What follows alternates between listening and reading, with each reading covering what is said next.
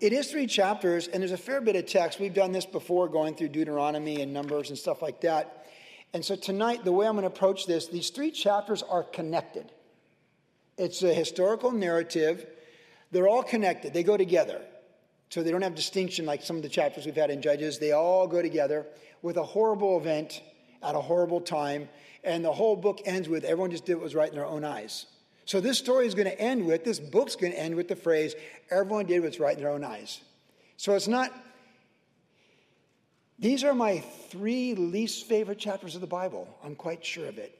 Because it's violent crime, it's brutality, it's rape, it's murder, it's dismemberment, and yet it is in God's Word. There are famous preachers who would never, ever publicly read Judges 19, 20, and 21 because they found it so offensive. But the offenses of humanity put Jesus on the cross, and Jesus, bloodied and beaten beyond recognition, is the most offensive thing in human history. And that took place for things like this. Now, it'd be very easy for me to teach these three chapters and be have emotion. When we read these chapters, you're going to have emotion. We've protected people in this flock from stalkers and violent rapists. I had a mother, I have a wife, I have daughters, I have granddaughters. The text tonight is very upsetting for me as a man with women I love above, and a sister above, beside, below, beneath, beneath. Some of you are in law enforcement, have law enforcement background. Violent crime and evil people are a reality of the human experience, as is the blood of Jesus Christ. So, for me to keep me on track in the text tonight, I'm going to try my best not to let my emotions muddy the water of the pure word. But if I get a little worked up, it's not to be that surprising because you'll get worked up reading the text. Also, I'm going to read each chapter in its entirety so I don't bog down on any one of the chapters and keep us here till 10 at night. It'll keep me on point, it'll keep me in my lane, and I'll keep my pitch count uh, in the right category to be a good time on this study. And I'm going to show you that all things work together for good because I trust God's going to guide me in bringing forth good application from the, the text tonight. So, WG, we're going where very few churches go. We're going through three of the hardest chapters of the Bible because just how violent and horrible they are. But God gave us every word, dotted I and crossed T, and it's living and powerful, and it's designed to equip us for every good work, for reproof, correction, instruction, and righteousness. So keep that in mind as we go through these chapters. Also, it is a time of Phinehas, Eleazar's son, who is Aaron's grandson, so we know we're no longer chronological in the book of Judges. What we're reading tonight is really early part of the book of Judges, shortly after Joshua's death, probably around the time of Othniel or Ehud, back in the first couple chapters of this book. Because Phinehas is in this text, it lets us know when this happened, so we're no longer chronological in the book of Judges. In fact, these three chapters are a summary of just how dark and evil it was during that 400 year with the lack of God being their king and the lack of even a godly king, a human king to guide them and lead them. It's the time of Judges where everyone did what was right in their own eyes. So, with that in mind, we pick it up in chapter 19. I will read the entire chapter. And it came to pass in those days when there was no king in Israel that there was a certain Levite staying in the remote mountains of Ephraim. He took for himself a concubine, or literally a mistress, from Bethlehem in Judah. But his concubine played the harlot against him. She was sexually unfaithful.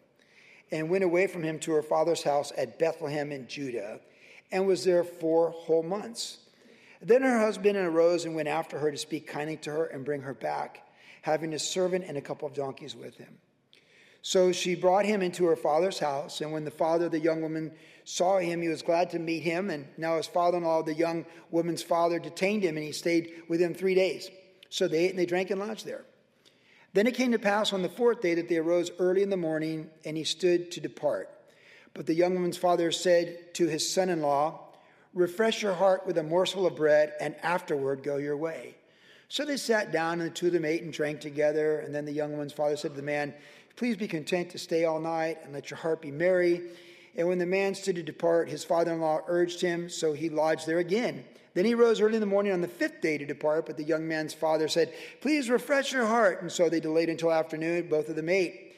And when the man stood to depart, he and his concubine and his servant, his father in law, the young woman's father said to him, Look, the day is now drawing toward evening. Please spend the night. See, the day is coming to an end. Lodge here that your heart may be merry. Tomorrow go your way early so that you may go home.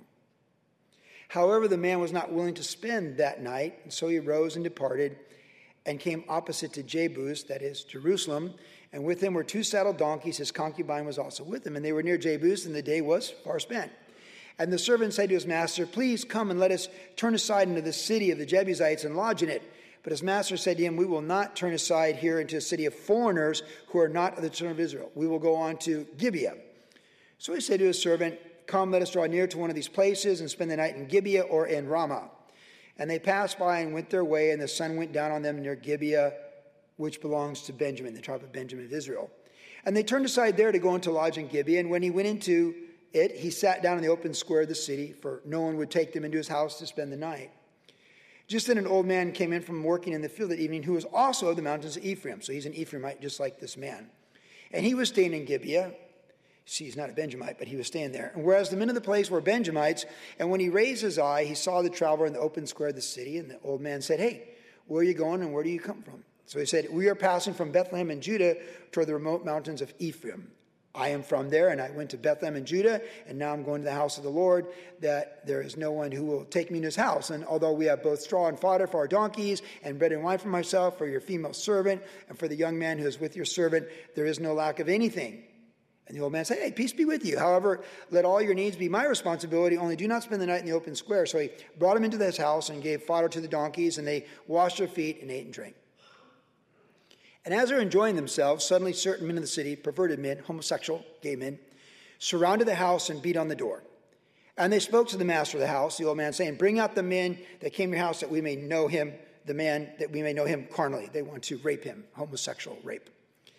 But the man, the master of the house, went out to them and said, Hey, no, no, no, no, no, my brother, and I beg you, do not act so wickedly. See, this man has come into my house. Do not commit this outrage. Look, here is my virgin daughter and the man's concubine, his mistress. Let them be brought out to you. Humble them and do to them as you please, but to this man do no such vile thing. But the men would not heed him, so the man took his concubine and brought her out to them, and they knew her. They sexually abused her. They raped her all night until morning, and when they came daybreak, they let her go. Then the woman came as the day was dawning and fell down at the door of the man's house with her, where her master was till it was light.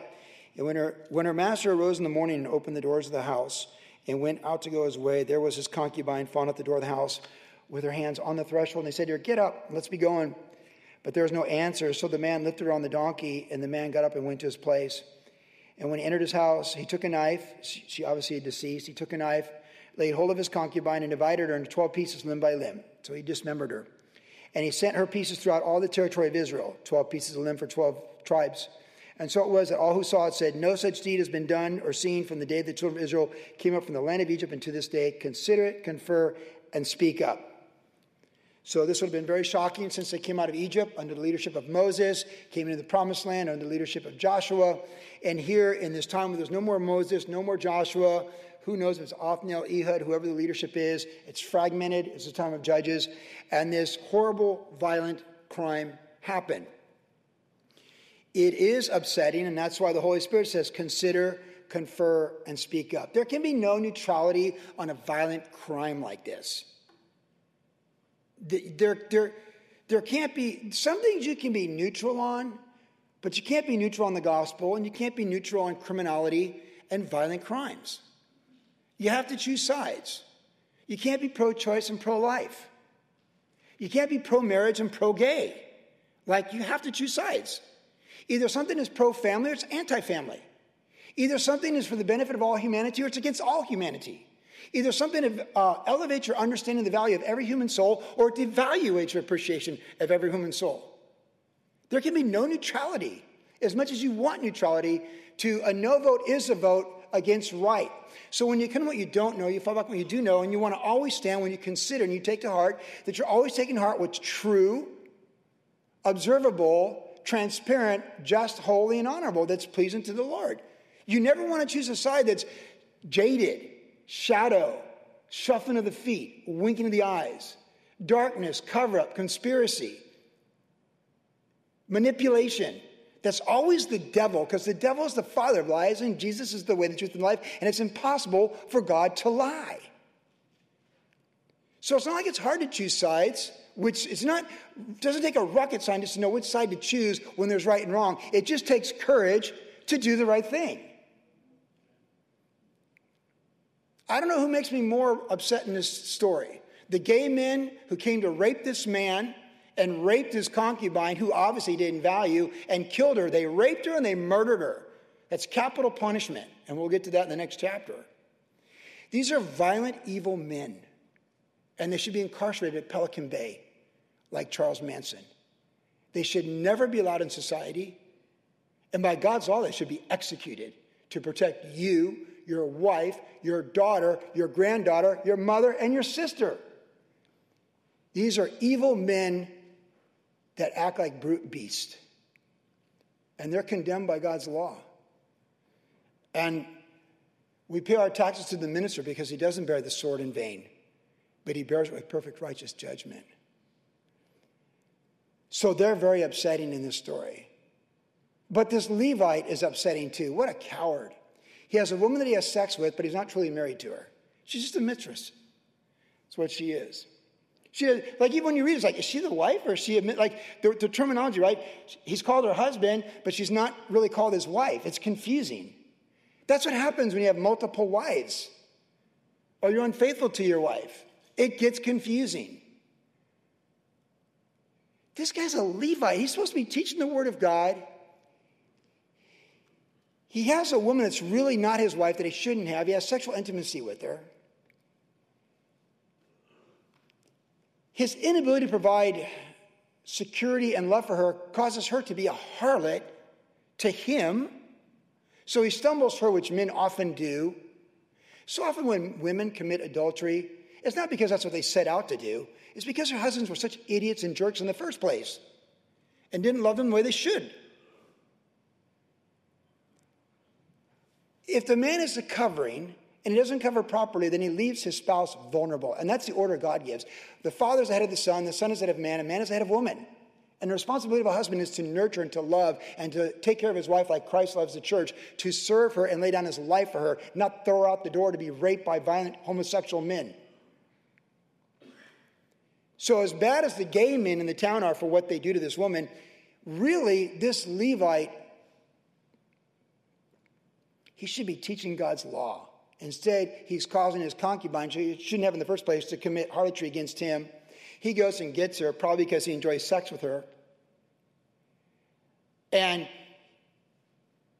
how he evaluates his travel plans is ridiculous. We'll come to that in a moment. He puts himself at risk, he puts her at risk. And then this all happens, and he throws her under the bus and allows her to be raped all night and then murdered and died through this violent crime. And then you think, how do you dismember a human body in 12 pieces? Well, he did. He did. And so he gets this kind of high horse platform to make the whole nation accountable for what happened to his concubine. But you know, it wasn't the tribe of Naphtali that threw her out the door to the gay men that raped her and killed her in the middle of the night. He did that. I heard a minister this year say that he would stand by and let people come in his house and rape his, his loved ones. I can tell you what, that'll never happen in my house. You'll kill me before you hurt anyone in my house. I would never let this happen to anyone that I love, and I wouldn't let it happen in this church either. Nor would Sam or the deacons. I believe Fred would stand up and take a bullet for you to protect you from a violent act in this, this room, in this building. I know many of you would stand up to do it to protect me. We'd be all running to the front to get shot first by a violent criminal.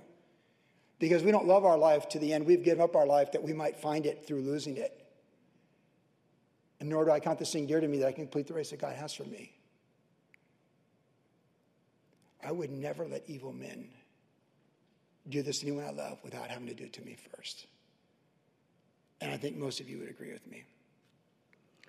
These people come to church, by the way, too. We've had the stalkers. I, I had a, a woman stalker that tried to kill her husband, and she stalked me. We had a man that stalked a, a single mom. We got inside intel that he had served time for physically being violent with women, and he threatened my life out here. And I used the only weapon I had. I said, In Jesus' name, you get back in your car and don't ever come here again.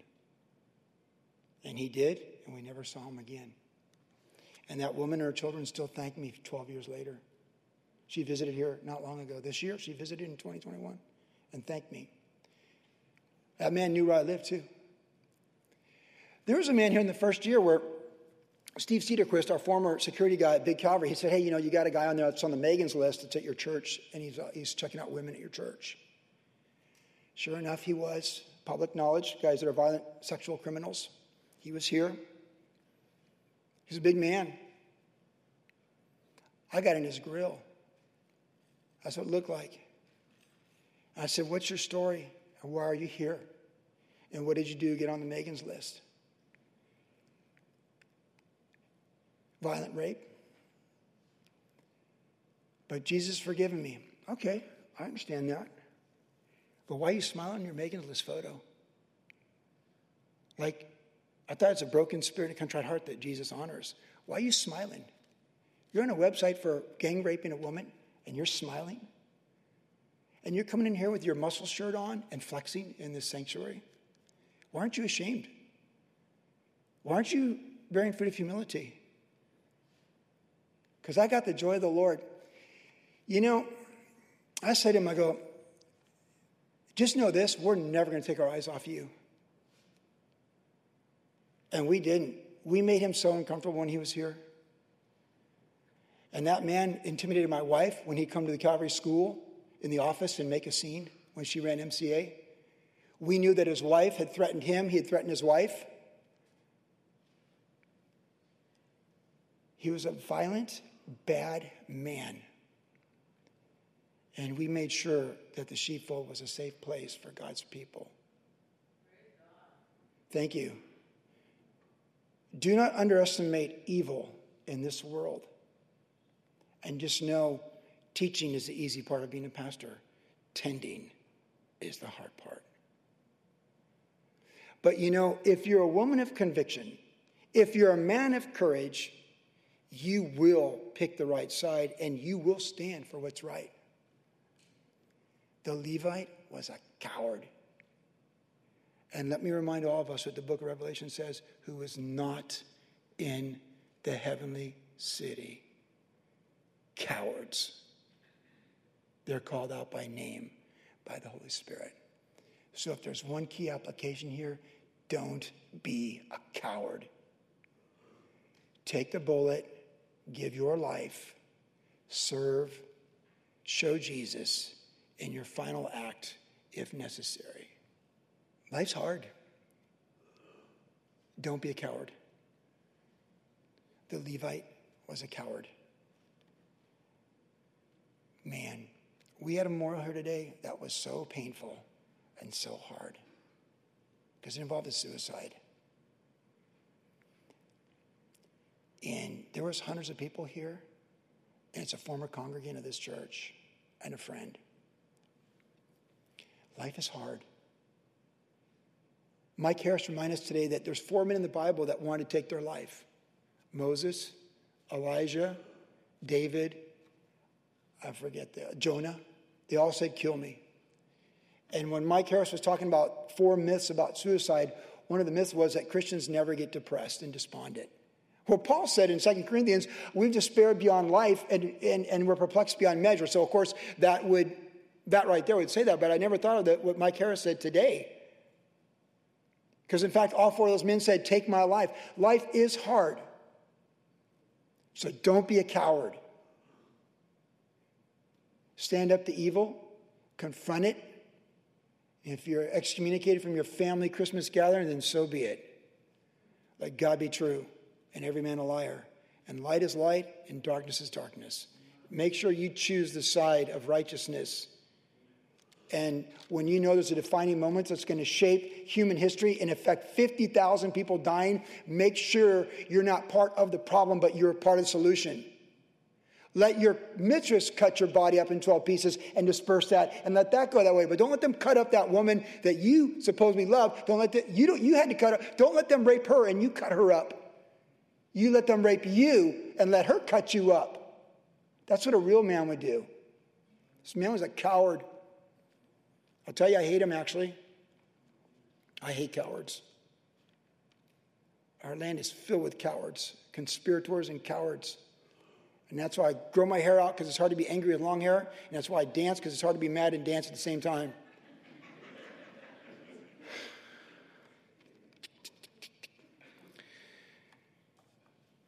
Chapter 20. It's a long chapter. So all the children of Israel came out from Dan to Beersheba as well as from the land of Gilead, and the congregation gathered together as one man before the Lord at Mizpah. And the leaders of all the people, all the tribes of Israel, presented themselves in the assembly of the people of God, 400,000 foot soldiers who drew the sword. Now the children of Benjamin heard that the children of Israel had gone up to Mizpah. So it's 11 tribes verses 1. Then the children of Israel said, Tell us, how did this wicked deed happen? So the Levite, the husband of a woman who was murdered, answered and said, My concubine and I went to Gibeah, which belongs to Benjamin, to spend the night. And the men at Gibeah rose up against me and surrounded the house all at night because of me. They intended to kill me, but instead they ravished my concubine so that she died. So I took hold of my concubine, cut her in pieces, and sent her throughout all the territory of the inheritance of Israel, because they committed lewdness and outrage in Israel. Look, all of you are children of Israel, give your advice and counsel here and now. So all the people arose as one man, saying, None of us will go to his tent, nor will any turn back to his house, but now this is the thing we will do to Gibeah. We will go up against it by lot. We will take ten men out of every hundred throughout all the tribes of Israel, a hundred out of every thousand, and a thousand out of every ten thousand, to make provisions for the people, that we may come to Gibeah and Benjamin, that they may repay all the violence that they have done in Israel. So all the men of Israel gathered against the city, united together as one man. Then the tribes of Israel sent men throughout all the tribe of Benjamin, saying, What is this wickedness that has occurred among you? Now therefore deliver up the men the perverted men who are in Gibeah, that we may put them to death and remove the evil from Israel. But the children of Benjamin would not listen to the voice of their brethren, the children of Israel. Instead, the children of Benjamin gathered together from their cities to Gibeah to go to battle against the children of Israel. So now we have civil war. And from their cities at that time, the children of Benjamin numbered 26,000 men who drew the sword, besides the inhabitants of Gibeah who numbered 700 select men. Among all these people were 700 select men who were left handed. Everyone could sling a stone at his hair's breadth and not miss. These were great warriors. The Benjamites were warriors, special forces. Verse 17. Now, besides Benjamin, the men of Israel numbered 400,000 men who drew the sword. All of these were men of war. Then the children of Israel rose and went up to the house of God to inquire of God there in Shiloh. And they said, Which of us shall go up first to battle against the children of Benjamin? And the Lord said, Judah first. So the children of Israel rose in the morning and encamped against Gibeah, and the men of Israel went out to battle against Benjamin, and the men of Israel put themselves in battle ready to fight against him at Gibeah. Then the children of Benjamin came out of Gibeah, and on that day cut down to the ground 22,000 men of the Israelites. And the people, that is the men of Israel, encouraged themselves again, formed the battle line at the place where they had put themselves in array on the first day. Then the children of Israel went up and wept before the Lord until evening and asked counsel, the Lord, saying, shall I again draw near for battle against the children of my brother Benjamin? And the Lord said, Go up against them. So the children of Israel approached the children of Benjamin on the second day, and Benjamin went out against them from Gibeah on the second day and cut down to the ground 18,000 more of the children of Israel. All of these drew the sword. Then all the children of Israel, that is, all the people, went up and came to the house of God again in Shiloh, and they wept and they sat down before the Lord, and they fasted that day until evening. And they'd offer burnt offerings and peace offerings before the Lord. So the children of Israel inquired of the Lord again, and the Ark of the Covenant was God, was there in those days. So th- picture this. They're looking at the Ark of the Covenant, they're inquiring of the Lord, they're at Shiloh, and they're completely overwhelmed. They've been routed successively two days in a row, massive losses. And they offered burnt offerings and peace offerings before the Lord. So the children of Israel inquired of the Lord, and the ark of the covenant of God was in those days there. And Phinehas, the son of Eleazar, the son of Aaron, stood before it in those days.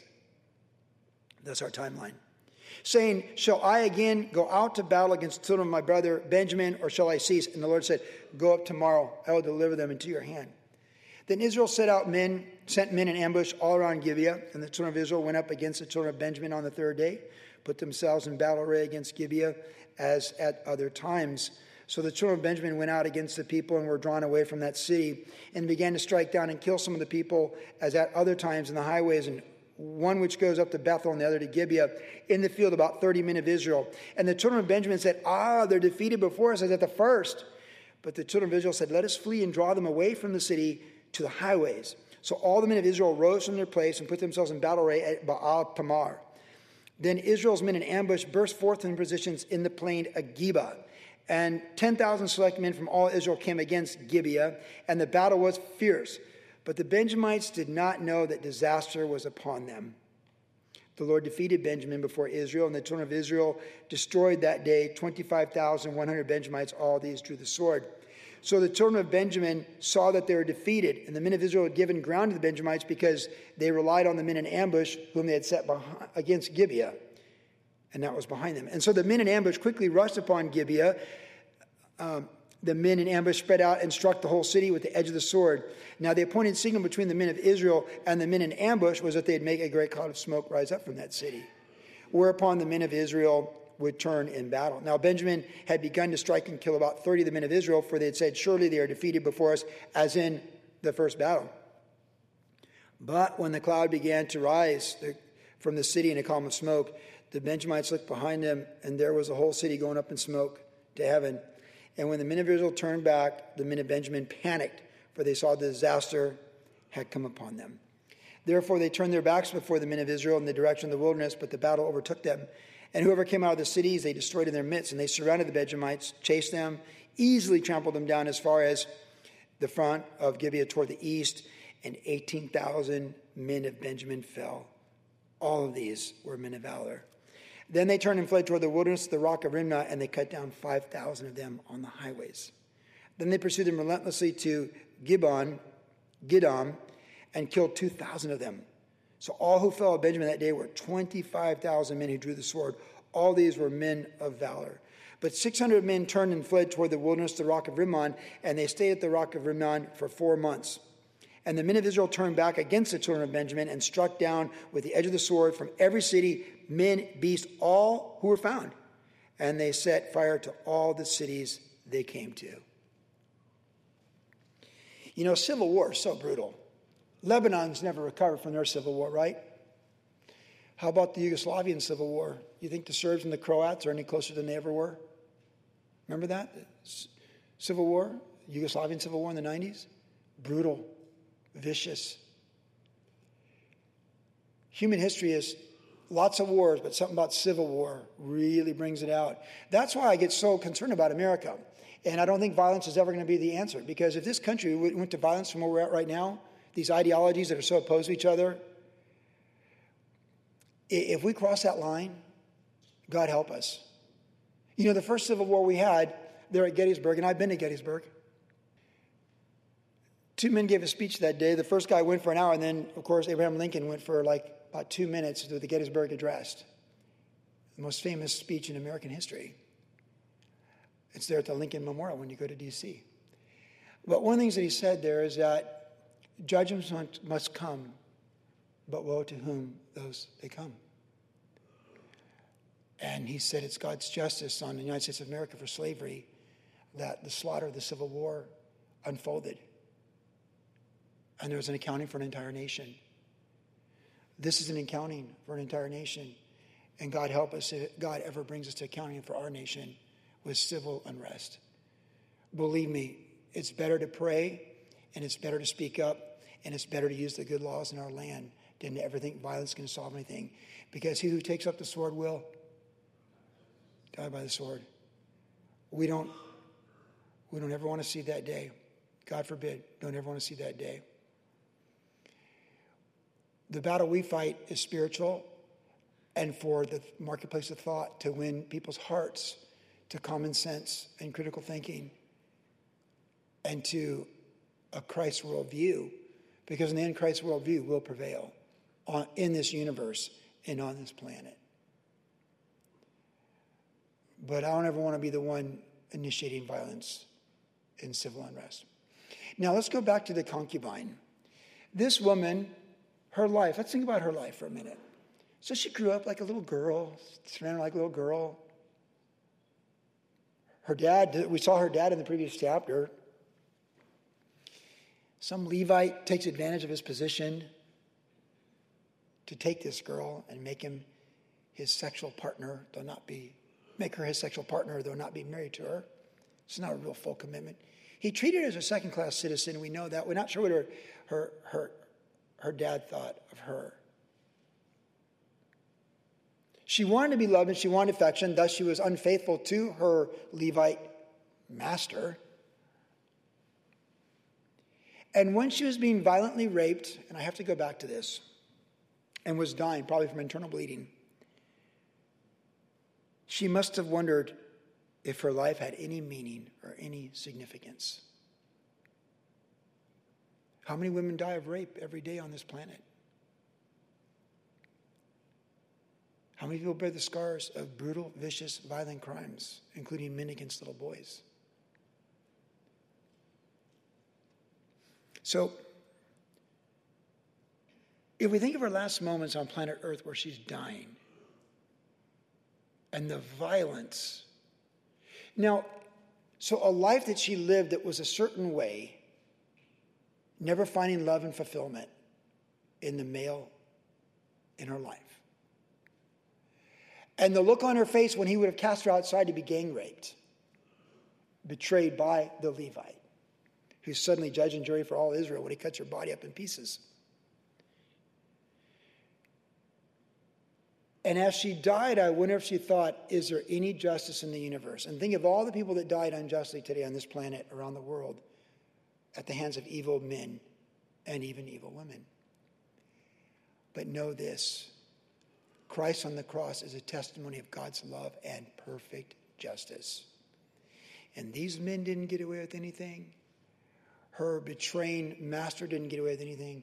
Nobody gets away with anything in eternity. And there will be perfect justice before the throne of God for every soul. And we'll give an account for every thought, every action, and even its intent. In fact, we'll give an account for every idle word we've ever spoken.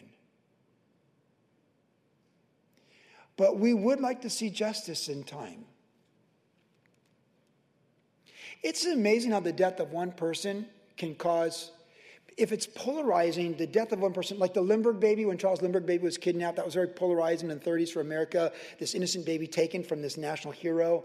And then, you know, it was just, it's a horrible, horrible thing, the kidnapping uh, and, and the death of the baby, the Lindbergh baby. And,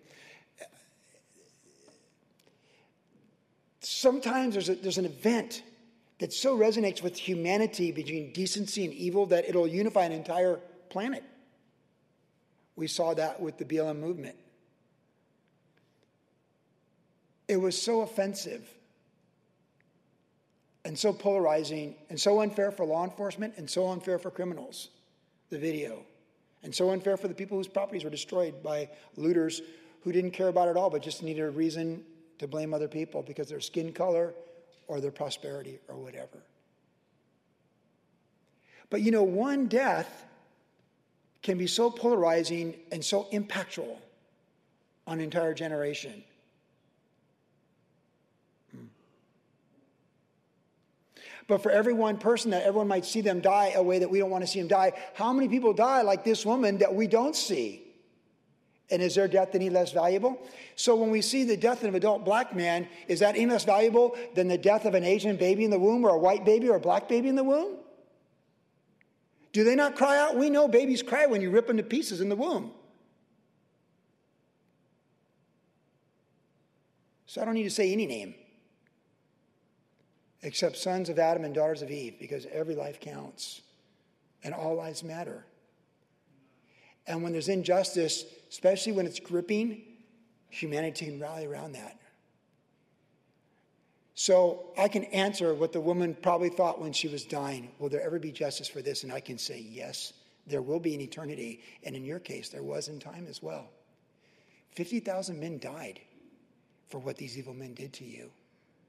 And your life that seems so insignificant, insignificant when you are being raped, gang raped by violent homosexual men. Your life changed the entire generation that you grew up in. God held them accountable, not your Levite master cutting your body in pieces. God held them accountable. He allowed tens of thousands of Israelites to be defeated after he told them to go do it. God held Israel accountable for this evil. Every single tribe lost thousands of men because of this violent act committed against this woman. And then the Benjamites, who in their pride and stiff neckedness and in their arrogance, who refused to cooperate with justice in verse 14 by handing over the perpetrators so they could be hung according to God's law as an example and restraint against evil from other people doing it. Because they're strong men and they're especially trained militarily and they can do things with their left hand militarily that no one else can do. And they're full of themselves and full of their flesh and their self-confidence that no one tells them how to do law or enforce law. And we're going to cover our homies who raped this woman and killed her. We're going to cover their back because around in benjamin we got each other's back. And guess what? They all died. And their city where they committed this act was burned to the ground. And no one saw their high school graduation. No one saw their promotion. No one saw the wedding. No one saw the bar mitzvah. They lost it all, all of them in Benjamin. 600 men sat on a rock for four months to think about what they allowed to happen in their land and their unwillingness to stand up for what's right and be men of character, courage, and integrity, and to confront evil and initiate justice, not according to even the law of the land like the Constitution of the United States, but the law of God for Israel in the Mosaic covenant. And God held every one of them accountable, every one of them, for the innocent blood of this woman raped and murdered in their town. And thus we see yet again innocent blood will always be held accounted for by those who shed it. Tens of thousands of people died, every tribe, Benjamin, all of them. So, like Abraham Lincoln, woe to whom justice comes and judgments, but judgment will come. And God will deal it out. And that's why in our own country right now, with all the conspirators, the collaborators, the liars, the murderers, betrayers. Don't let them fret you or get in your good headspace with Jesus Christ and in your heart with Jesus Christ. Because they will be held accountable. Life is so short. Life is so short, and most of us know that in this room. Life is so short. I've been going through the stuff of my parents. You know, this is the day my mom died two years ago. And here's this memorial for James Trent today. You know, life is so short. I've told you I inherited all the stuff that my dad kept for his dad and his family. So all the Brand Truesdale stuff came through my dad, and I got it all. And I got too much. I have to go through it. You know, and it's like when you go through people's memories from 100 years ago, I'm reading my grandfather Fred's letters to Esther from 1929 when he was courting her. And you're realizing, like, I did their 60th wedding anniversary at Calvary Chapel Vista in the 80s. And I'm reading his love letters to Esther last night while I'm separated from my wife this month as she's in Florida and I've been here. Life is so short. My grandfather, my dad's dad, Guadalcanal. I never knew he served in Guadalcanal. I knew he was in Iwo Jima and the Marianas, Guadalcanal and Iwo Jima, Red Cross. I saw pictures I never saw before. You know, they talk about the thousand yard stare, you veterans. We all know the thousand yard stare, right? That's the stare from war. I found pictures of my grandfather I'd never seen before. And he has the thousand yard stare, and he's in a Jeep in Guadalcanal. And he dealt with the dead bodies, he notified the parents. And I found the letter after 20 months of service requesting permission to rotate out and go back home and be with his wife and son after 20 months in the South Pacific in World War II. Life is so short. Don't let injustice move you from the place of faith and confidence in the Lord. Don't let it provoke us to anger and wrath and unforgiveness and violence. Let God be God and let the church be the church. Now we have the last chapter. Yes, that woman's life counted, and God avenged her blood. And the Benjamites did not know disaster had come upon them, but alas, it did, and will always come upon those who shed innocent blood. Chapter 21, verse 1. Now the men of Israel had sworn an oath at Mizpah, saying, None of us shall give his daughter to Benjamin as a wife. Then the people came to the house of God, and they remained there before God till evening. And they lifted up their voice and wept bitterly and said, O Lord God of Israel, why has this come to pass in Israel that today there should be one tribe missing in Israel? So they realized how far reaching their vow was. So it was on the next day, on the next morning, that the people arose early and built an altar there and offered a burnt offering and peace offerings. And the children of Israel said, Who is there among all the tribes of Israel who did not come up with the assembly to the Lord? For they had made a great oath concerning anyone who had not come up to the Lord at Mizpah, saying, He shall surely be put to death. So, see, they made an oath that we're never going to give any of our daughters to these Benjamites for what they've done. Anyone that doesn't go with us to fight the Benjamites, they're going to be executed. So they made two oaths. So it says in verse 6 and the children of Israel grieved for Benjamin, their brother, and said, One tribe is cut off from Israel today. What shall we do for the wives for those who remain, seeing that we have sworn by the Lord that we will not give them our daughters as wives? And they said, What one is there from the tribes of Israel who did not come up to Mizpah to the Lord? And in fact, no one come to the, from, to the camp from Jabesh Gilead to the assembly.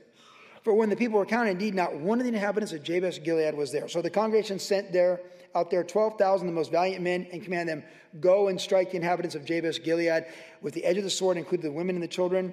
And this is the thing that you shall do you shall utterly destroy every male and every woman who has known a man intimately. So they found among the inhabitants of Jabesh Gilead 400 young virgins who had not known a man intimately. And they brought them to the camp at Shiloh, which is in the land of Canaan. Then the whole congregation sent word to the children of Benjamin, who were at the rock of Rimmon, announced peace to them. So Benjamin came back at that time, and they gave them the women who they had saved alive of the women of Jabesh Gilead, and yet they had not found enough women for them, because it's 600 men, 400 women. And the people grieved for Benjamin because the Lord had made void in the tribes, had made a void in the tribes of Israel. Then the elders of the congregation said, What shall we do for the wives for those who remain since the women of Benjamin have been destroyed? And they said, There must be an inheritance for the survivors of Benjamin, that a tribe may not be destroyed from Israel. However, we cannot give them wives from our daughters, for the children of Israel have sworn an oath, saying, Cursed be the one who gives a, a, wife to Benjamin. Then they said, Okay, in fact, there's a yearly feast, though, of the Lord in Shiloh, which is north of Bethel, on the east side of the highway that goes up from Bethel to Shechem and south of uh, Lebonah. Therefore, they instructed the children of Benjamin, saying, Look, go lie in wait in the vineyards and watch. Just when the daughters of Shiloh come out to perform their dances, then come out from the vineyards, and every man catch a wife for himself from the daughters of Shiloh, then go to the land of Benjamin. Then it shall be when their fathers or their brothers come to us to complain, we shall say to them, Be kind to them for our sake, because we did not take a wife for any of them in the war, for it is not as though you have given the women to them at that time, making yourselves guilty of your oath. And so the children of Benjamin did so, and they took enough wives for their number from those who danced, whom they caught. Then they went and returned to their inheritance, and they rebuilt the cities and dwelt in them. So the children of Israel departed from there at that time, every man to his tribe, his family, and they went up from there every man to his inheritance. In those days, there was no king in Israel, and everyone did what was right in his own eyes.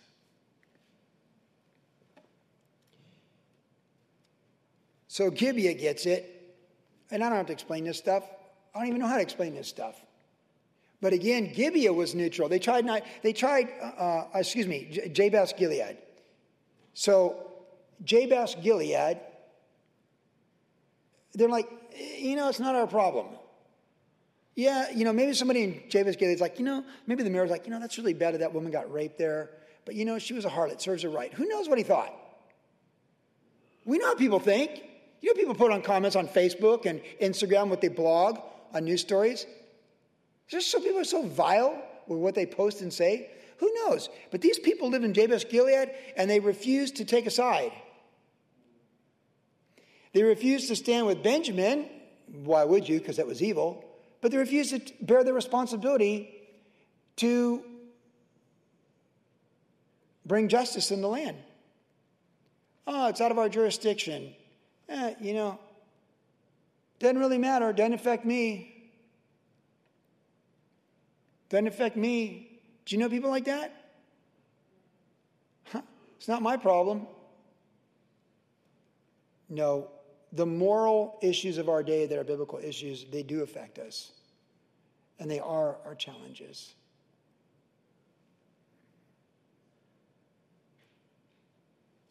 I would never stand with BLM, not because I'm not for Black Lives, because obviously I am, and everyone knows that that knows me. I don't stand with them because of their political ideology. It's anti-Christ and anti-family.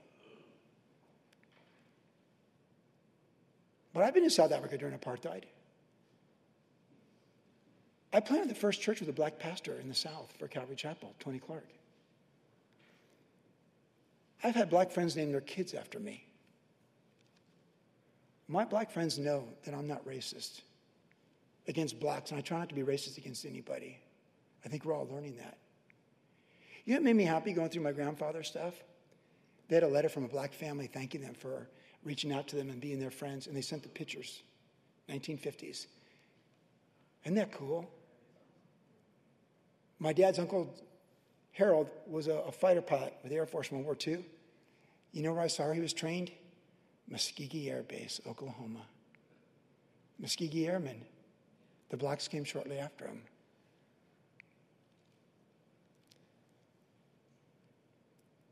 All lives matter because Christ made them all. So I don't let people corner me in a box and def- define who I am because of my color, my skin, or my age. I'm not an angry white man. I love humanity. And I've given my life to serving Jesus Christ for 34 years, regardless of people's skin color, their worldview, their ethnicity, or their gender. So I don't need some political left hat, leftist hack telling me I'm racist because I'm white. And I'm not going to say they're racist because they're black or white or Asian or anything else. I'll disagree with Martin Luther King Jr., where he said, I long for the day when we judge a man or a woman by the content of their character not the color of their skin. And that's a minister of the gospel right there. It's a horrible three chapters, and it's a horrible story. We can't just do what's right in our own eyes, and we can't be indifferent to injustices. We need to choose sides of right and wrong and make sure you stand on the side of Jesus Christ and make sure you value all lives and you forgive those that hurt you and you go forward with Jesus Christ until they do your memorial service in this building on a day like today. We want to finish strong. The one who dies generous, the one who dies forgiving, the one who dies living, loving, that's the victor in the human experience. That's the one we say they fought the good fight. They kept the faith and finish the race. I hope we're those kind of men and women on December 28th. 2021 in the church of our Lord and Savior Jesus Christ. And if we're not, it sure is who we should be esteeming to be as we turn the pages to a new year.